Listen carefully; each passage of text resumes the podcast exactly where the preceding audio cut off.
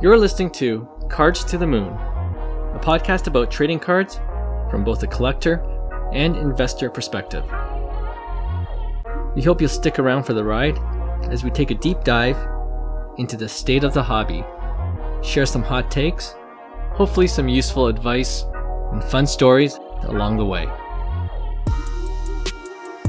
Hey, all, welcome back to Cards to the Moon, a five card guys production. And this is episode 18. My name is Clark, and I'm here as always with Hyung and John.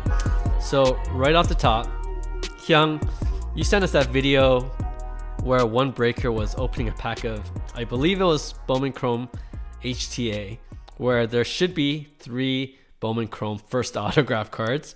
And in that pack, the guy who was breaking it or the guy who was ripping it got the two first prospect autos, but the last one, I believe, was some random football Donruss optic it card. Was, it was an optic holo. Yeah, that was optic holo. Right? Yeah, I think it was uh, uh, Mikey B cards and card that porn. Broke? Yeah, card porn kind of shared it, and right. yeah, I don't, I don't know. I felt bad because what would you do in that situation as a breaker? because because people are like pointing the finger at you, like, yo, what did he just do? Yeah, yeah, yeah. You know, like this is funny, but yeah, I don't. I, well, yeah. What, sorry, go on. Well, uh, no, I was just gonna ask, what do you think happened there? Like, well, I, I was looking into it a bit, and I was just mm-hmm. like, this is wild. Like, what really happened? Like, who's at blame here? And a yeah. lot of people are saying that Panini and Topps actually share uh, the same packaging yeah, facility, right? Yeah, right, yeah. Right. So I, I, it could be a genuine mistake, which I highly doubt, I, I or it could that. have been a big hit that was swapped out by you know, and unfortunately, you know, you don't want to think that, but that is right. a, a possible scenario as well, right? I'm not gonna you know blame anybody, but you know, I, it, it was a base card, a base card, and then you know. so it, it, and I've I've uh, ripped some HTAs. You usually you know they're decent. You you'll get a hit, right? Shouldn't yeah. be three base autos. So the I think the color's mm. missing there. oh damn! So the the hit is missing. The third one's the hit. That's crazy. Well, I didn't know that. I mean, uh, who knows, right? Like, I can't I can't say for for sure. Yeah, but it's I mean, it's wild. it's video, a wild story. It's yeah. it's a wild story. It's funny. Yeah, that was pretty wild for sure. imagine imagine that happened to one of us. That'd be yeah. We're we're fighting. I yeah. know. I don't. I don't even know how you would claim that to to Bowman and Topps. Well, good so thing it was up. videotaped at least, right? I know because yeah. it's like you know this is a fresh true. case of uh, 2021 Bowman Chrome, right? True, true. Yeah. All right, I thought we'd just open up with that because it's kind of funny, kind of wild. But yeah, let's move on then to hobby headlines. John, you brought up to our attention an article in Bloomberg today about Fanatics, which is the company that recently acquired the MLB and NFL player licenses away from Topps and Panini, respectively. And the news is that in, an insider noted Fanatics is now valued at 10.4 billion dollars. Yeah, which is nuts crazy. after going through a after going through a 350 million dollar funding round. Yeah, which involved a few private equity investor types. Yeah, and, and uh, that's and that's the Fanatics sports card department. That's not the Fanatics like the in, the entire entity. It's just the right. sports wow. card department is yeah. valued at 10.4 billion or, or whatever it is. Yeah, yeah, good clarification for sure. Just a yeah, just their trading card business division, I guess. Yeah. yeah. But I thought the more interesting part was this quote from the story. Quote, management plans to build a one-stop shop for sports memorabilia and will add services including financing, grading, and storage. End quote. Crazy. So yeah, it looks like they might be disrupting the hobby in more ways than one if everything reported in the story is true.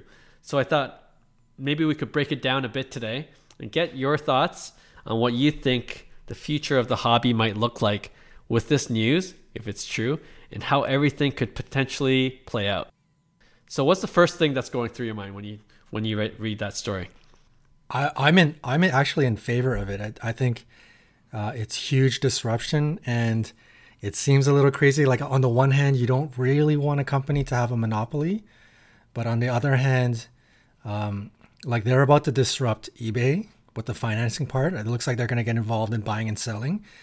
They look like they're going to disrupt PSA and also disrupt things like PWCC Vault. like a one-stop shop. Right. And Clark, right. you mentioned this before because you're of the three of us, you're the only one with experience in purchasing, um, like NFT um, cards, right? Yeah.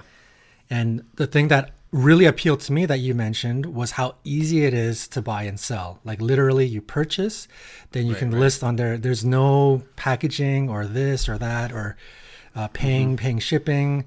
It literally just listed and it sells, and the money's in the bank. And I think that's looks like Fanatics is trying to mimic that business yeah, yeah, scenario. That.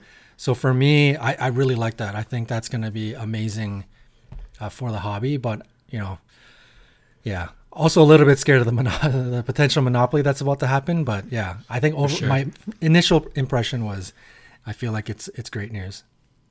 Yeah, no, I I, I agree with uh, John. Like I think um, from an investment standpoint, I think it, it, it it's definitely uh, beneficial.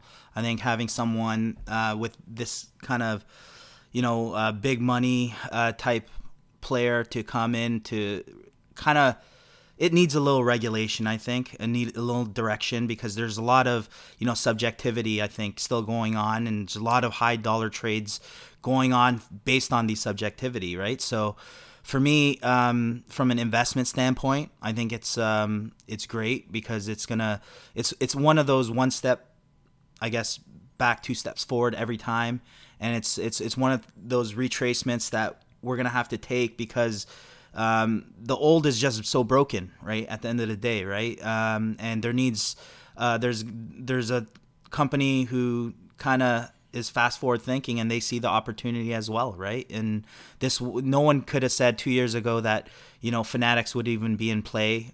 Uh, nor would be worth over 10 north of 10 billion dollars as a as a as a trading company so for me right. the the the investment portion is great, but as a hobbyist, I'm I'm telling you, you're just going to be more grumpier and grumpier, right? I know from from the collect, collector standpoint because I see it from both sides, but uh, this sure. is where I keep on saying you got to adapt, um, or you're not going to enjoy it, essentially, right? But I think like stuff like when you start offering like in-house financing, this is where like it's it, it becomes next level stuff, right? Big time money because this is when you know people you know who shouldn't be spending is spending, right? And then you create right, a right. whole, you get the the whole, you know, lending involved, and that's a whole different business, right? So I think uh, overall, like John said, it's um, it's positive news uh, from an investment standpoint. I'm more happier. I'm more assured from my like from an investment investment standpoint that my uh, you know future investments are gonna look better based on kind of like this news, right? So for me, it's it's uh it's great news for the investment standpoint. Yeah. Yeah. Um, I'm with you guys. I like the investment into the hobby. Huge amount of money that can only bring the hobby up. Of course, there'll be challenges in a lot of ways, and I want to get into some of those potential challenges. And one of them is the future of local card shops. If you think of Fanatics as a one-stop shop and you could get everything through Fanatics, through their website, because they're dominating the website space um, right now. What do you think it'll do to the, you know, the, all the LCS? Like, do you think we start seeing a decline 2.0? You know what I mean? When the junk wax era, after that, the card shops start to disappear one by one. Or do you think Fanatics works out a distribution deal? I, you know, do they even need to? I don't right. know. Like, what do you guys think? I, you want? You I, go, go, Yeah, ahead. like I can't. I don't imagine them working out a distribution deal. I, I would imagine them more going down the path of like Amazon.com. Yeah, direct to and, consumer. And, right, direct to the consumer, next day shipping. Like I could see something like that happening. So uh, it is a, it's a bit of scary and sad news. I, I am really worried for local local card shops. I think this is going to be tough.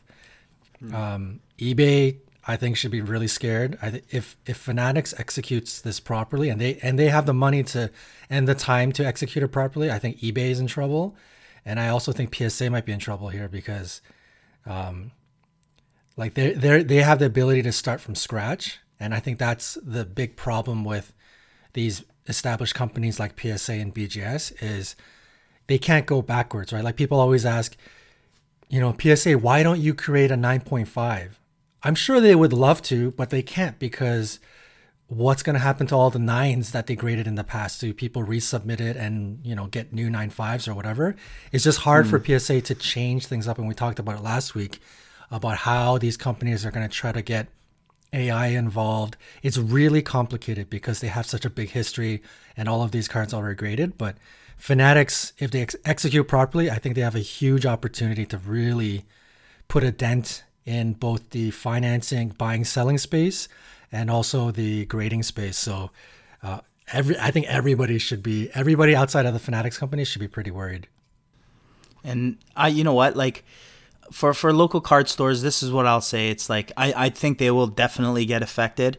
I think the whole model, like I said, uh, like John said, in terms of the whole Amazon model, the direct to consumer, you cutting out the middleman. You kind of don't need them the distribution anymore because of the the digital world we live in, right? Right. And um, but with that said, I think uh, people are smart. Uh, people uh, learn to pivot, and they they create income in different ways that will keep them afloat now because at the end of the day you know this is a, a growing industry and a lot of local card stores um, you know their value is based on their you know inventory essentially and you know um, that basically is what floats them now and uh, they they have other ways such as breaking for instance they have right. other ways yeah. of making money because uh, yeah fanatics might you know uh, be let's just say they're the only way you could get direct uh, product from. And then that's exactly what's going to happen in the secondary market right? It's just going to be a resale market. And that's what card stores are doing anyway. Sometimes you know the allocation mm-hmm. of products that they try to get especially in basketball like so, like sometimes will at dolly's you know uh, you know always says you know he his allocation sometimes he he gets none right? So like um you just don't know anymore and it's getting worse and worse and that's with Topps and panini right? So it's like picture yeah. picture when you know some uh, a brand like fanatics goes right? Why what's the purpose of uh, a local card store to them right? At the end of the day i think that local card store is going to be different by definition than what we've we are used to and what we've grown up to. But I, I also think they're gonna be smart about it and pivot, like any offer sure. different services like grading and right. and whatnot, right? So right, that's a great point. I was gonna say exactly that, Hyung. Like the breaking thing came right to mind, right to my mind right away. That mm-hmm. you know local card shops can't be just about selling products, right? Especially if Fanatics is taking that avenue away, and we've already seen local card shops kind of adapt with breaking. We For talked sure. about it in the past um, in one of our episodes where that's a you know another revenue path for them and and uh, you just mentioned grading group submissions that could be another way to make money and i think i like that amazon analogy because local card shops then are like those bricks and mortar bookstores where yeah, a lot of them have closed down, but the ones that are still existing, it's not about the books, it's about the experience, right? Where right. I can get right. coffee and relax, read some magazines, buy some books if I'm there and, you know, right. enjoying the time there. Um, so local card shops, they got to make it almost about the experience, like have trade Absolutely. nights or, you know, have. I was just going to say that. Yeah. You know, yeah, yeah have like um, local breaks and then, sure. and then, um, you know, you can sell singles and you create a community within the places you live. Like there are definitely ways local card shops could be still a value for Absolutely. collectors. Right. So they'll definitely have to pivot and change, but um, I don't think it'll be the demise of all of them for sure. Mm-hmm. So you mentioned Johnny the PSA aspect, the grading aspect that Fanatics is looking to potentially do as well, and you thought um, PSA would be uh, potentially in trouble because they can't start all over like Fanatics will. Hyung, do you have any do you have any uh, opinion on how, how that might impact companies like PSA, BGS, even SGC? Like I said, for for me, it's if I were fanatics, I'd buy them all. like, and and and you know what? Keep them as is because some people like why disrupt the market that that's all they provide their their own kind of you know brand and like i said it's five right. years too right we don't know how the industry is going to look but i do know that a PSA 10 price and the difference between a PSA 9 shouldn't be determined that much based on someone's opinion. And like right. like I say that because it's like think about that. Like, you know, some cards are six figures, seven figures, PSA 10, and a PSA 9 is like 30% that price or 40%. And to me, it's yeah. just, you know, it's happening on multiple scales. So for me, I would like, um, you know, somebody like Fanatics to kind of take a hold of that, or, hmm. you know, maybe it's wishful thinking, but I think, yeah, I think it's gonna definitely change. But I think also a brand like PSA and Beckett, they have such a strong history that yeah, I think you sure. can't. It, you're gonna always have certain slabs that are iconic that are in the PSA slab, right? So um, it's it's one of those things where I think it's one of potentially a perfect marriage where you know they they do work out a deal. Fanatics is that big, especially their trading card. you know, get, get go start investing in AI. You know, buy out PSA, your HGAs, your SGCs, and control control the whole damn market. You know, that'd be crazy. I think to that point, Fanatics could do that, but I think PSA, you know, it, you mentioned there's five years until Fanatics really, really takes over. And, you know, now that PSA kind of knows what the game plan is or what Fanatics is looking to do, I think it's time to take offense for PSA. Like they got to start to explore AI technology because absolutely, I'm sure Fanatics is looking into that, right? And uh, I was sharing with you guys off air. Like I, I think the PSA brand is strong enough now to hold off the competition as long as they don't rest on their laurels right now. You know what I mean? Right, they got to sure. really start to plan ahead. And and you know, by the time Fanatics is ready, like, you know, PSA can say, actually we have uh, AI technology that, you know, that we can use to grade cards more fair, more quick, you know, and and uh, just build on top of their brand and, you know, kind of stay competitive in that sense. Right. And and I guess Beckett could do the same because they have a history as well. But the other thing is too like yeah, I wouldn't discount the the power of the brand. You know, like Fanatics could come out with something that's really great, but because it's new, like people are gonna say, nah. Yeah, I don't, I don't like the I'm not buying slab, it. You know, yeah, I ain't yeah. buying it. Yeah, right? and so it's not gonna be that easy. Like Fanatics, there's, there's still got to be buy-in from the collectors. Right. That you know, oh, the Fanatics slab is worth this much. Like SGC, for instance, right? Like not a lot of people were into it until they found the opportunity when PSA and BGS shut down most of their services, and then all of a sudden, SGC started to provide a service that was, you know, quick and and the slabs looked fine, and and now there's like a threshold that they met where enough people have it at shows and are selling it and have increasing value when uh, when they're slabbed in SGC that people are willing to buy those cards. Right. So you got to work at like building that brand. Like Fanatics has to really work at building the the brand in the on the grading front. So right. so a lot of things can happen. Like in five years, that's a lot of time. Right. So I'm. It'll be interesting to see how that plays out. Yeah, I, I feel like I feel like they can do it. They, the Fanatics brand already is fairly strong. It's not it's not obviously strong in the sports sports card scene, Mm-hmm. Um, but people know of it in the memorabilia scene, and I think when it comes time and they execute properly, I don't think it'll be too difficult to get adoption. Like these guys aren't they're not stupid. They can find the the quickest way to get people to to hop on board. I don't know, something as easy as, you know, a hundred dollars for 20 submissions on your first one or something something ridiculous just kind of like how mcdonald's was trying to get customers to adopt their coffee all they did was literally every tuesday free coffee free yeah. coffee free coffee and very when you're very well funded yeah you can you exactly can you can do you can easily. do anything you want to get people yeah. to adopt absolutely um, and Fair I, point. I, I, yeah I, I, could see it happening pretty quickly so that's why I, I think in my in my gut i'm like oh man I, I really think psa should be a bit scared here yeah, we'll see what happens. yeah, all speculation, but still, it's it's fun to to chatter about it. For sure, for sure. Is there any other areas do you think that fanatics can really take over within the hobby? Well, I mean, I think you mentioned.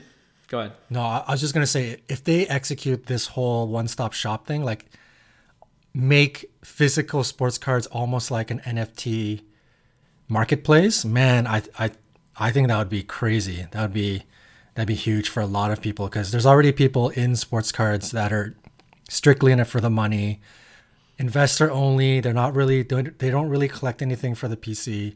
Um, so I think this is gonna take the sports card investor scene to the next level. You think consigners will be impacted? Yep. Like even like Goldin? Oh yeah, absolutely. Like if if if they take over that financing scene, like the buying and selling, like COMC, MySlabs, right. I think all those guys, th- this could be spell uh, a bit of trouble for everybody. Yeah, because I know Goldin just got into the storage of graded cards, right? Game as well, right? Like competing really against PWCC because they had been offering that as well in their vault, right? Um, so it's interesting to see how the hobby evolves. Like, you know, even when we got back into it, like two, three, four short years ago, man, the the the business has changed a lot. Like right. different offshoots. You know what I mean? Like storage that, that, wasn't and that, I think that's what you you'll always see is like people pivot. You know, Goldin yeah. auction wasn't Goldin auction. You know, when they even two three years ago, what what they were doing, right? right? They changed, they pivot, and everybody who you know has you know any sense of business or uh, an urge to grow you know or follow or you know you know create the future uh, in in this industry they're gonna they're gonna have to pivot right and sure. i think and like you said in a growing industry there's so many people that you know didn't exist a couple years ago and all of a sudden they're you know Geoff Wilson here comes Geoff Wilson who you know totally changed the course of his life and other people's life as well right so mm. it's like as time goes on, we'll only, you know, discuss this, you know, through our podcast and see how this all transpires. And we'll look back five years and be like, what were we thinking? This is totally not the way it's unfolded. five years later, Fanatics is out of business. By another competitor that we never saw coming. exactly. All right, yeah. I guess the only thing that we can do is just really wait. Like it's a lot of time, but uh, I'm sure even before the five years is up, the hobby is going to definitely evolve in so many sure. different ways. So, so it'll be fun to watch. Yeah. And uh, as collectors, we'll have to pivot too. Like, what do we, right. you know, where do we collect? What do we collect? How do we um, make good investments? All these things right. are questions we need to ask ourselves too along the way. Right. Sure. Let's move on to our next segment then, and this is a new one we're calling "Tricks of the Trade." Now, this is essentially where we aim to provide one or two useful tricks or really tips that might be useful for collectors to know. It could really be anything like um, how to find better sports card deals or even which player to target in the off season to get the best ROI. Anything that's related to the hobby. Okay, so I can start things off for this segment. And my tip is a simple one, and it's just one way of finding good sports card deals on eBay, which is that when you do find a good deal on eBay, you know, when you find that good deal searching for whatever card, especially if it's a bin offer, I look through the other cards of that seller that I just bought that card from to see if there are any other cards he or she has listed for really good prices. You know, they That's could be point. looking to offload a bunch of their cards and we might not see them in our regular searches because we're not looking for those specific cards. But right. you know, it's like garage sale. When you look through stuff and and uh, you, you, know you see things like oh I, I never even thought of this but this is really cool. Just add uh, that to the pop huh? Yeah exactly. Yeah 100% and you know like you see that card and you're like oh this will be a great investment. Like i right. didn't think about it before but it's at a really good price. The seller is you know more than fair. Right. so i always you know look to see what other cards that seller has especially if i feel like i got a really good deal on the card, the initial card that I just bought from. For so, sure. one simple tip that you guys can do to see if you can get other good deals. Yeah, absolutely. I I, I use that. Yeah, I use that uh, on my purchases a couple times where you know I made a, a deal on a couple cards for cheaper than I would have paid just by messaging him. I, I went through his stash and he had another card that I wanted yeah. and he cut me a deal and shipped it, you know, together. So it definitely and you're yes, you're Clark, you're you're an upseller's dream. I agree with that. All right, um, that's that's a good one though. Yeah. Um, I'll, I'll share mine with uh, with with you guys all. Um, I'm gonna talk a little bit about like having a seasonal approach. And uh, w- w- mm. when I say about seasonal approaches, look at it from a, a, yearly perspective and see where the dips and spikes are. Your essential dips are, you know, um, going to happen in different periods of times uh, for different sports. So, for instance, baseball, your dips are it, it's it's going to happen soon. It's happening now. You're you're seeing right, prices right. in in conjunction, obviously, with PSA releasing all their slabs and grading all their slabs. You're going to see a huge dip uh, within the next two three months, and I think um, you know. Uh, purchasing at the dips obviously if you're trying to get into like a bigger card uh, a bigger name such as like Juan Soto, Vladdy, you know, the Ohtanis of the world, cards that are, you know, so expensive during the spikes, uh, right. during the season, the peak seasons in the summer. Uh, those are the ones you kind of want to uh, just kind of monitor. And then it, it's the same sequence as basketball. When basketball starts, you know, uh, starts getting really hot in November, December. By then, you don't want to be loading up on basketball uh, because you're technically buying into the hype. Uh, the price is baked into that hype, right? So essentially, basketball is going to do the same thing, taper off uh, into you know um, January, February uh, with Super Bowl, and then baseball starts picking up, right? So that's when um, you know buying and selling at basically dips and spikes. I think uh, is a good uh, thing to practice, and seeing it as a uh, a, a, yearly thing. A lot of people like to complement sports such as you know basketball and baseball, for instance, uh, because it runs into uh, two seasons. So a lot of people will start unloading their baseball right now and start buying up basketball before you know the season starts. So if you believe in a player like in basketball, that's why we we talked about Trae Young a lot, or you know guys like that where it's he's a buy right now. He's only a buy right now because nobody cares about Trae Young.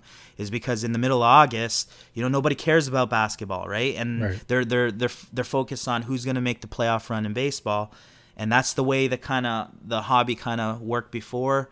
Um, I see it uh, after the whole COVID year, it's kind of doing the same thing. It's like, and that's this shows you, you know, when when this is the proof that marketing, you know, run, runs our whole world, right? It's as mm-hmm. soon as it becomes relevant in our society, right? This is where things start. You have more buyers, you have more market players, right? So that's the time when you want to, uh, you know, take the volatility into into play and you know buy low, sell high.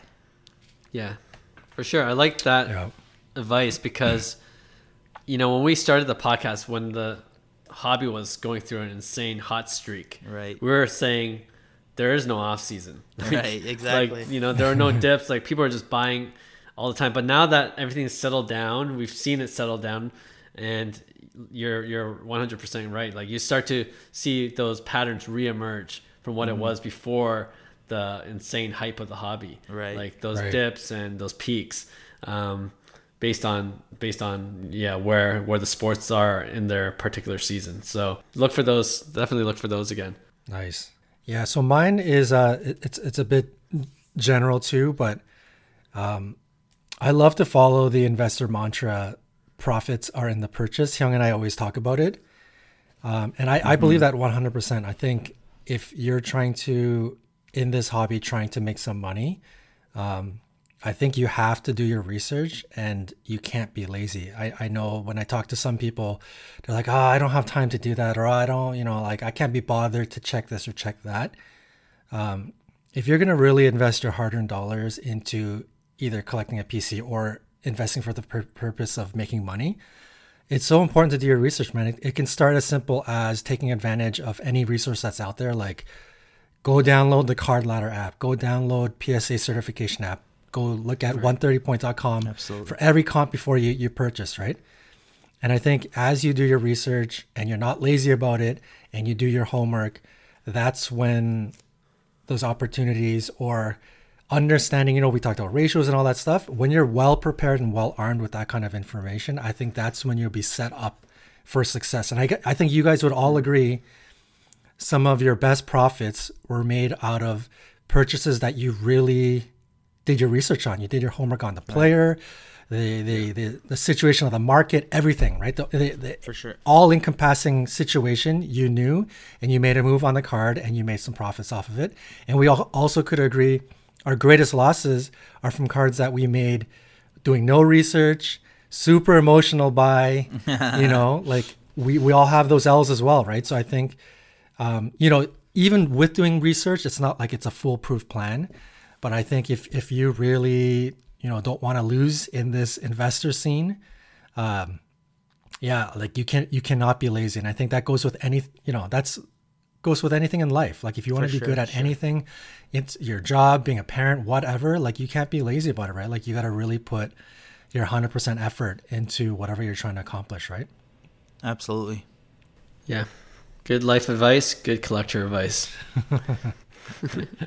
but I like um I think for sure with better research you're going to you know, you're going to win more times than not like and and with better research too, like you could be more confident in the purchases you make, right? right. Like um you know, it's not it wouldn't be so crazy to buy lots of whatever card because you've done your research and you think you know it's it's going to really pay out right and, and, and and that you know what to further that point clark like i think uh, people don't realize like you could make money off of like a card that the athlete has never even played that single game yet just by doing your research yeah. You know, you you buy at the right time and then you sell at the right time and and like uh, the Acuna like uh, an Acuna mm. for instance bought in the off season, sold during the peak season because you did your research, you had a game plan, right? And it was essentially based off of you just doing your due diligence at the end of the day, right? You were prepared for that and you deserve that. And most people, I think, get burnt by that. They just expect the results because, you know, they put their money and they have it and they have no clue. They don't even watch the sport. They expect it. You know, I don't think that's a bad move if you're just like locking it up in the safe and forgetting about it in 10 years. Sure. Right? Because you're not really day trading. But I think right. a lot of people, um, just like John said, like, they don't do their work. They get lazy. They just expect the returns. They want quick money uh, and for the quick flip. But you know, we all know that you know you'll become the bag holder more times than not when when you're when you're chasing based off emotion. Yeah. Or you're chasing based off what everyone else is buying, and you have no idea who that person is or how good that person is, right? Absolutely. and they're like sucker. Keston, he was a perfect oh. example too. You know what? Like, it, it, okay, and and that's the thing. It's like it, it all like Keston Hiura was is a perfect example. He went from like, uh, like no hobby love to like, whoa, is this guy the next like dude? right. Because he hit like 313 his first. He hit like 20 home runs and like 300 at bats. Everybody's like, yo, this guy's the real dude. This guy's the real dude. That off season, Keston's prices went through the roof because he had a great yeah. spring training or whatever. Right and you know, and if you sold it at that time, you probably did did well. But then, you know, as people talk about Keston, Keston, Keston, people don't do their research, and then they yeah, yeah. fall for that. They're the ones holding the bag, right? So, yep. Keston. yeah, that's me. That's me right oh, here. Man. I, you know what? He could still hit. I, I still, I still want him to turn it around because so many people are represented based on his card prices, right? That's how we look at athletes now. But like to me, he's like he's hardworking. He's such a like he's a stud. You know, he's a freaking yeah. MLB player. You know, he works his butt off. So yeah. no hatred there, just from an investment standpoint. Just leaving that disclaimer. I'm just gonna add, like we've all been there, man. Like even myself, you know, where every, the hype is so big, you're like, I'm just gonna get one or two of these guys, you know. Yeah, just in case. Just, just in, in case. case. It's like crypto, just yeah, in case. Just in case, yeah. yeah, good advice though. I think, uh, yeah, I hope I hope um, anyone listening to this episode, yeah, got some value out of that, and we'll uh, make this a reoccurring segment because I think it's really useful uh, as we learn new tricks and tips uh, while we're in the hobby. We'll uh, definitely share with you guys. All right, so with that, let's end the show with our regular pick one segment. This week, it's the hot takes edition. We'll alternate between our hot takes edition versus a regular edition. And for those who are listening for the first time, the hot takes edition of our pick one segment is when we give two hot takes and we each choose which one is likelier to happen and what might the hobby implications be. So, who wants to go first with their two hot takes to debate? I'll, I'll lead us off uh, okay. with, with our first uh, hot takes edition. That might ruffle some feathers. Um, but I, I, see this a lot uh, actually on, on the forums. I see both sides. That's why, and I, I like to bring it up because I think our audience kind of uh, sees both sides of it too. They're they're gonna probably debate on both sides. But HGA is better than SGC in terms of grading. Okay, so that's my first hot take, and I'm to pair that up with BGS is better than PSA. Okay. Uh-huh. So would you guys rather go say HGA is a better grading company than SGC? So investment wise, slab wise, what it like better in company that you guys say, okay, this is this is a better company, or BGS is better than P- PSA. Yeah, that's an interesting one, but I think I'm already a little biased, even based on what you sent us this morning, Hyung, that Wayne Gretzky card. I don't know if other people have seen it, but a Wayne Gretzky, I think was it a OPC? Yeah, it was his OPC, iconic yeah. rookie card. Was graded by HGA. I don't know if it's real or if it's fake, but It, looks was like yeah, it was deemed it was deemed fake or like uh it was uh, fake and they graded it and that's that's another concern, right? It's like but then um, HGA. right? Yeah, which is a whole can of worms, right? Like Yeah. we're talking about PSA then are they are they innocent? Right? Right. Like are they innocent for what they've done? Is BGS innocent in terms of Sure. all graded cards, right? So um but Fair yeah, point. I w- I hope that you take that today's conversation out of it. Okay. Because Okay, I, I'm just basing it out of like the hype of HGA Got because it. I see like a lot of people saying, you know what, HGA is pretty cool. Like for instance, they they that that uh, custom slab that you know that was off centered, you know that was like falling off, or a zebra, you know those animal prints that they do tiger stripes or Right. zebras with it look pretty cool. So Yeah. I was just looking at that perspective. But Okay. go ahead. Okay. I, I won't uh, factor in the Wayne Gretzky news uh, this morning. So I think HGA is better than SGC. That's a, I think that's a super hot take. Like that is that's fire, right?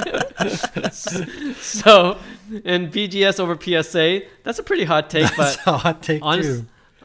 But honestly, I think there's parts of the hobby in the hobby where I actually prefer BGS over PSA, like Mm. um, baseball on card autos. You know, I like the I like the dual grades right beside each other. I like the look of the card itself with the you know 9.5 and 10 auto or 10 10 looks pretty sweet. So there's instances already where I feel like BGS is better than PSA, in my opinion, in terms of look, in terms of personal preference. Whereas HGA, like, I know some guys in our group even love it or like it or don't mind it. I I think it's too gimmicky, man. I'm not a hu- I'm not a fan of HGA at all, and I don't like the, you know, like some people like that kind of like the different looks of the different slabs. I like consistency in slabs. So Right. already HGA's ruffled my f- feathers a little bit. Uh, Where you know SGC is a nice clean look. They got a gold label. Sure, that's the premium one. And then uh, you know PSA and BGS they all have pretty much uniform looks. So um, the hot take that I think is better is uh, uh, I guess it's the BGS, BGS, over yeah, PSA. BGS is Yeah. better than PSA. All right, We saw that about coming. you, Johnny? We saw that coming from Clark. because okay, I John, John Johnny is gonna be interesting because I know how much you love PSA. Like, it like B, I know you love PSA more. Like, not even in the same conversation. anything as else, yes, yeah. yeah, than Yes. anything. So I know based on your ownership of PSA slabs, Yes. Right? This will be interesting. I'm Let's- let's yeah. hear it. Yeah. Let's hear it. Okay, so when I first got back into the hobby and I bu- I purchased my first graded card and it came to the mail and I picked it up from the mailbox and it was a PSA 10 Kawhi Leonard. Um, first time ever holding a graded card, I was so underwhelmed by the light, light plastic case because I'm I'm used to you know us old school guys we're used to like those old glass screw-ons and and whatnot, Right. right?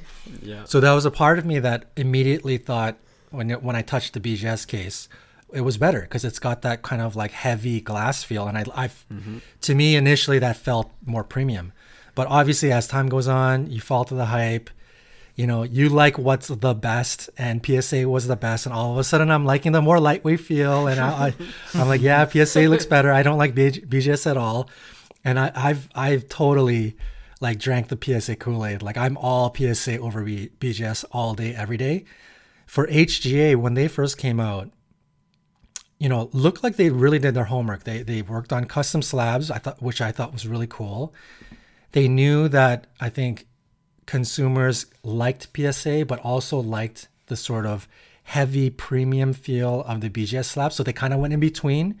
It's like a similar size slab, a little bit heavier. So a lot of people the initial reaction was like, oh, I kind of like the feel. The weight feels nice.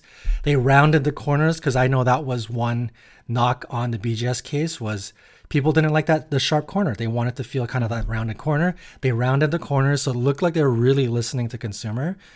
I feel like they really screwed up following BGS grading with 9.5 as being the gen- I think that was such a stupid move. No, you know, mm-hmm. no offense to them. Like you got to go with the 10. Like that's what people want to see. If you have to call the 10 like, you know, the actual 10, like a flawless 10, call it a, a diamond 10 or a 10 plus or a gold 10.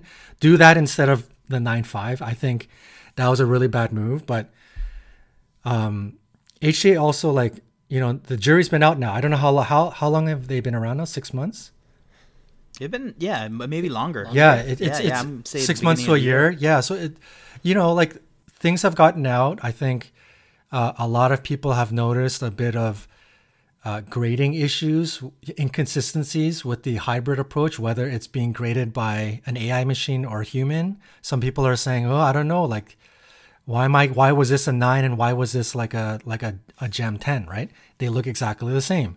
Um, the the whole Wayne Gretzky issue with fake cards. And I don't know if you guys saw recently, but somebody posted on one of their IG accounts. They were flexing the AG the HGA case, like basically torquing it. Oh yeah, yeah. And it really it literally just snapped apart. And and you would think yes. that'd be like a one off, like isolated case. Well, other people saw the video and tried it on theirs, and now you got a whole bunch of videos of people literally being able to rip apart the like cleanly rip apart the HGA case like in half. Wow. You can basically take it out, remove the card, and then crazy glue it back on like perfectly. It's it's right. it's really messed up. So I think HGA in the past hmm. little while has really taken a hit.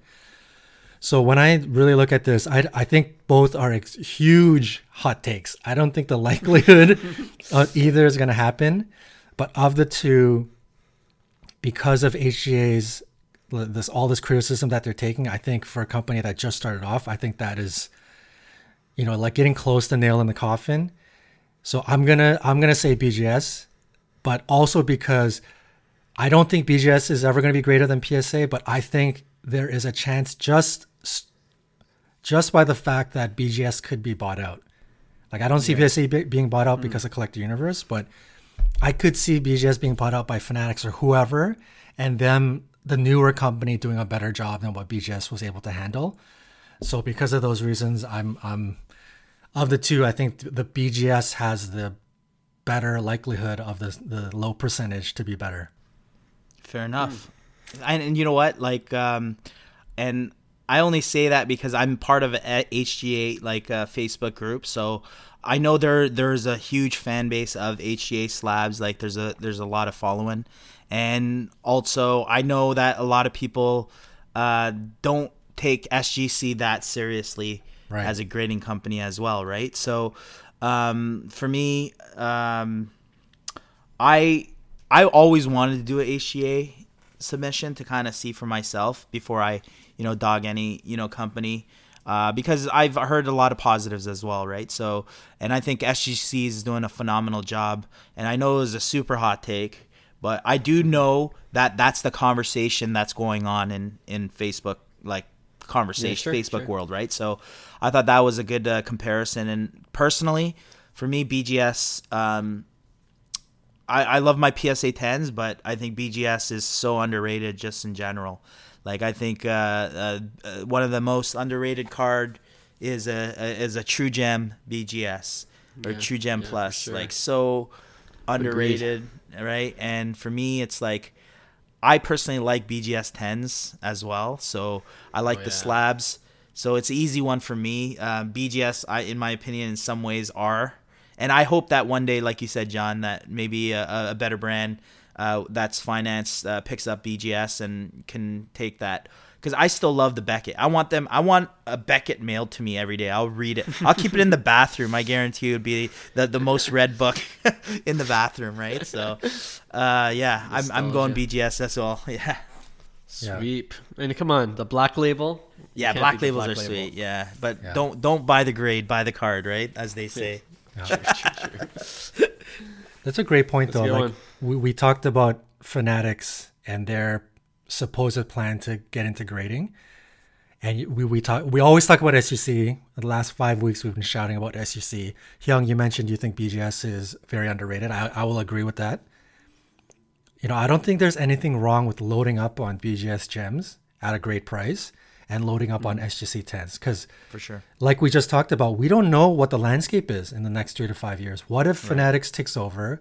What if they they're able to slay the giant that is PSA?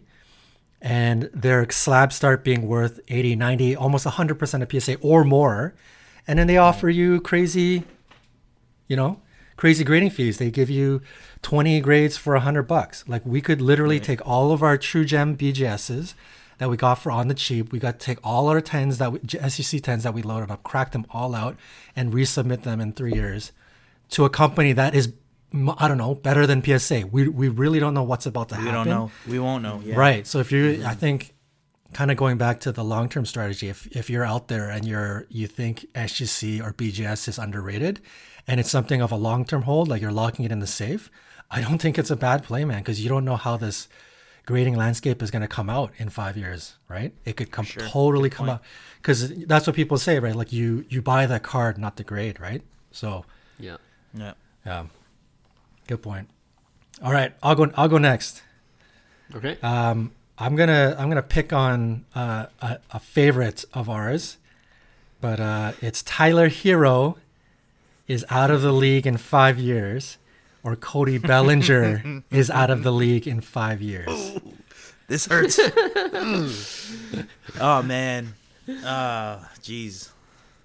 All right, I'll, I'll answer that because I'm I'm a Herro fan, so um, and you know what? I come from a baseball background, so for me, Bellinger. Uh, I mean, let's face it, he's a stud. Like he is, he is a he is the dude. He he was the dude. He is the dude.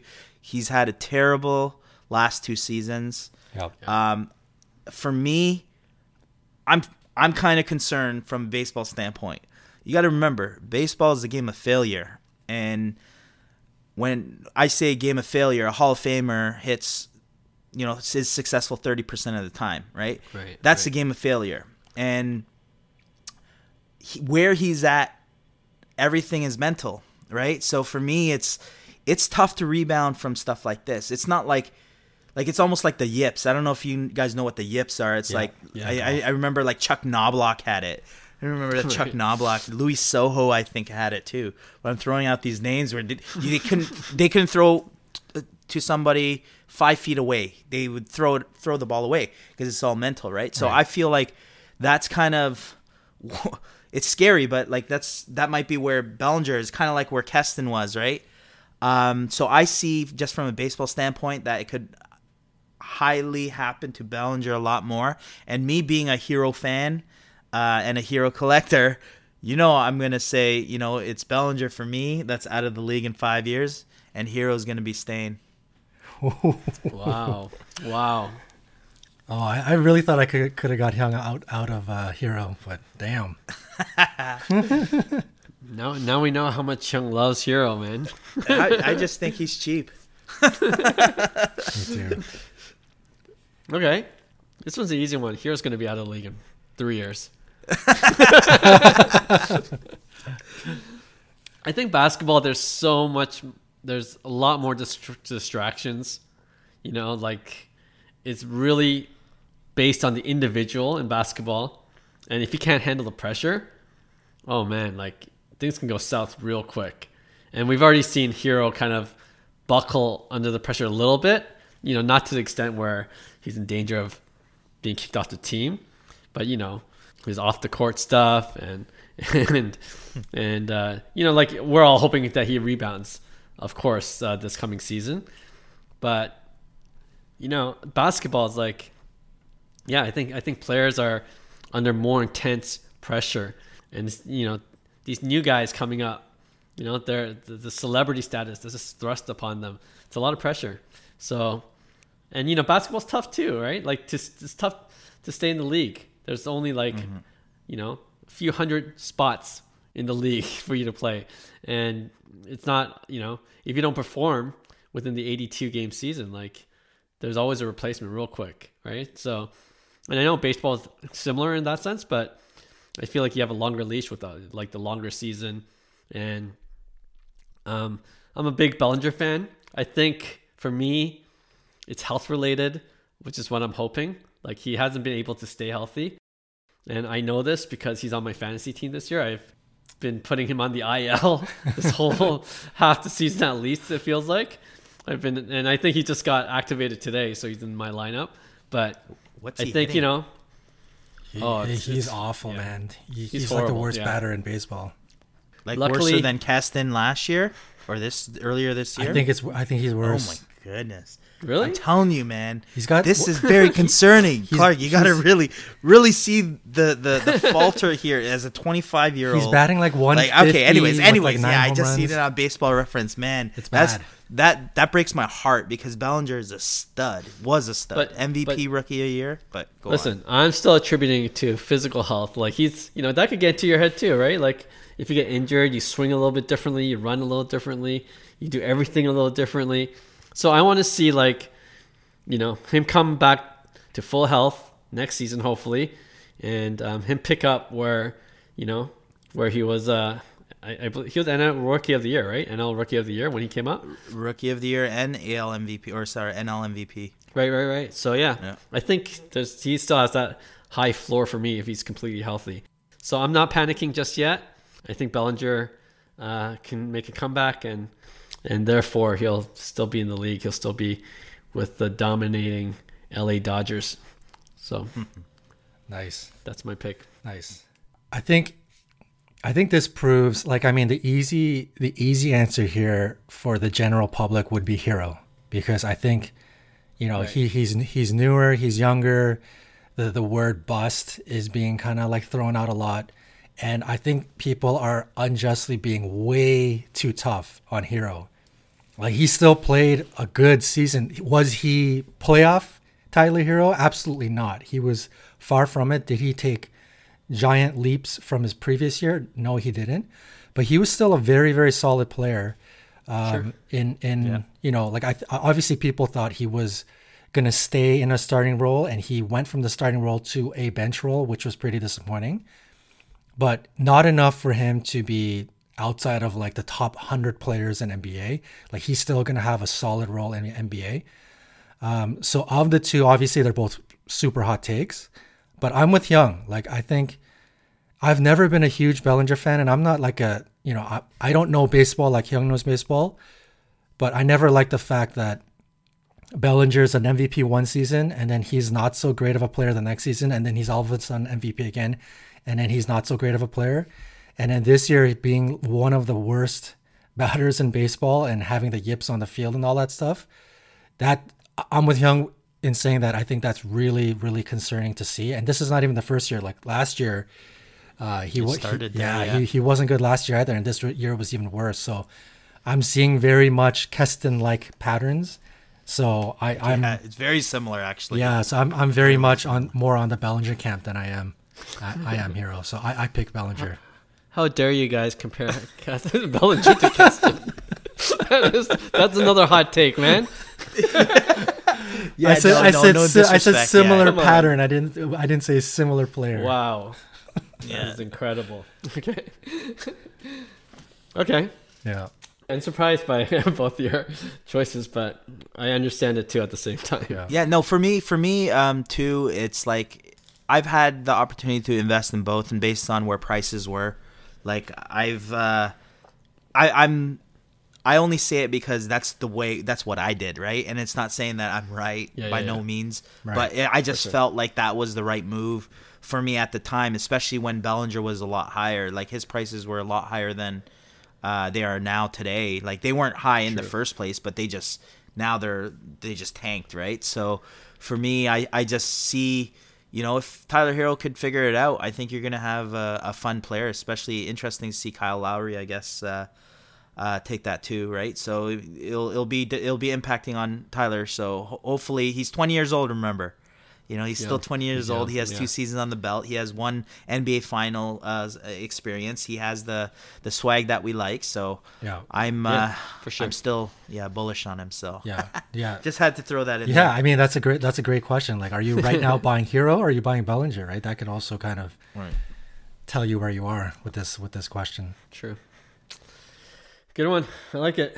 All right, I'll end off with my pick one, and my first hot take is Shai Gilgeous-Alexander will be an MVP in the leagues at some point in his career, versus Michael Porter Jr. will be an MVP some point in his career. And I picked those two because if you heard MPJ just signed a contract extension, I think it was five year, 172, 173 Damn. million. I didn't yeah, see that. big Holy money, cow. big deal. Yeah. And Shai Gill just signed a contract extension um, uh, before that for I think about the same amount, really, just the max. So yeah. those guys are getting good money over the next five years. Uh, I think bonuses if they make the All Star or all these other all the all the incentive other packages, right? Right. Right. Exactly. Incentive packages. So obviously their teams, respective teams, think they're the future. They're both very young, uh, got promising futures ahead of them, but um, yeah, but you know at the same time I see, you know, flaws in both their games. Right. Mm-hmm. Uh, high expectations. Maybe neither of them met those expectations yet, um, but their team still believe in them. And Michael Porter Jr. also has those injury is- issues, um, right. but he performed well in the playoffs. You know, like he definitely has shown flashes of mega potential. As and Shai Gilgeous has been steady for the yeah. OKC. You know, yeah. so yeah, want to get your thoughts in terms of. Yeah, I guess this question will also answer like who would you believe in as a long term investment, right? Right. If you right, think they're going to win MVP at one point. Oh, I think um, for for me, I th- I think I know John's answer, but um, I think so too. but yeah, I think the way you phrase that last sentence is perfect. It's like who are you buying at the end of the day in terms of uh, you know um, risk too yeah. as well, right? So for me, uh, it's tough because you have you have the you have SGA. He he's he's like the vanilla. You know what you're gonna get. He's smooth sailing. He's gonna be, you know, um, accomplish things in his career. But I don't see him being that MVP type player. However, I could definitely see MPJ being that type of MVP player if he pans out, he stays healthy. Uh, and to me, that's today like that contract. That's a big step for an organization to have faith in a guy like MPJ with his previous history, True. his medical history and stuff. But you can't give up on a guy that's like still young and seven foot, like just you know, just hungry as well, right? So I think MPJ will win an MVP over SGA um, in, in in in the respective career. And I think it's it goes with the same question of investing. I think you're going to have a lot more risk with MPJ, but a lot more reward with MPJ. It's going to be a lot safer with SGA for for long term, but I think yeah. in terms of if you want that volatility, you know, just for my man Will. nice.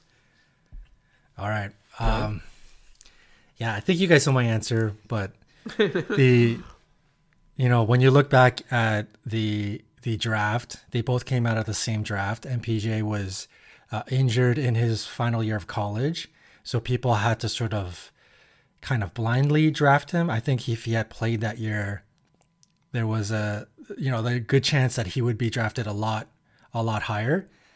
Um, I think it's easy to say that MPJ, at both of their potentials and both of their uh, skill sets, MPJ has the higher ceiling.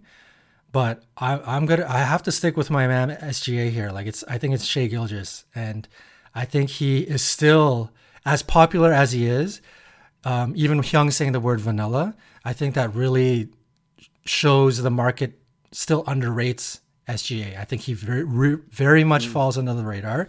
I think his style of game, uh, he's super slick. Uh, he commands the ball. I think when you look at the two players and how they command the ball and their presence on the court, uh, I think it's no question Shai Gilgeous over MPJ. MPJ is like a natural scorer. He's got that like natural ability, but in terms of that confidence, swagger, um, you know, I see it big time in SGA, and I I'll even go as far as to say as you know, like when you look back in a number of in, in like ten years, you could even say like SGA over Trae Young. I, that's a hot take too, but yeah, like I really believe that much that people are really underrating like how good SGA could become. So this one's easy for me. It's SGA MVP. Okay. How about if SGA was an American? I uh, there's no question that there's a bit of uh, Canadian Canadian bias, and or if MPJ was uh, was a Canadian. Um, but even like you know, now that I've got to to really study both guys, because I I own I own both rookie cards, and I own like pretty good numbered rookie cards. So I'm invested in both, and I believe in both uh, as as both short term and long term plays. But now that I've I've watched both, I just I think I think SGA is supremely like you know undervalued and you know like slightly disrespected amongst the the rookie class, and I think everybody just see sees MPJ as just sky high rocket potential, but people are sleeping on Shai Gilgeous, in my opinion. You know what? I agree with you that people are sleeping on SGA. Like I, I, I also had both the rookie cards. Um, funny enough, I sold both of them because I kind of got scared off.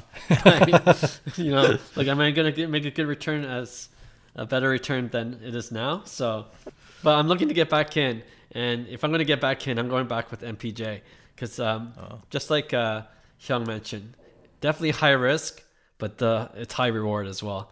And you know, with the Nuggets team, they can win a championship. We're championship. talking MVP, MVP. that's a high standard. I don't. I just standard, don't think man. SGA can get there. Like that. Sure. that's that's asking for a lot. It is. You need the ceiling type player. Is. You need the ceiling type player.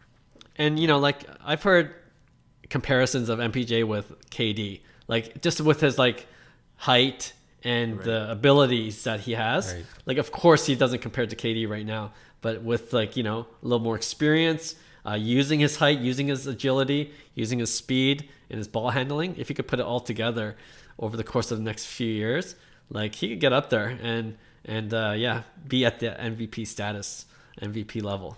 So, so MPJ for me. nice. All right, great show, guys. I think that's I think yeah, that's a great place to wrap. Thanks again to all our listeners and subscribers. If it's your first time listening, and you haven't subscribed yet, we appreciate if you did, so you can join us every Tuesday with a brand new episode. So until next week, then, take care, everyone. Bye.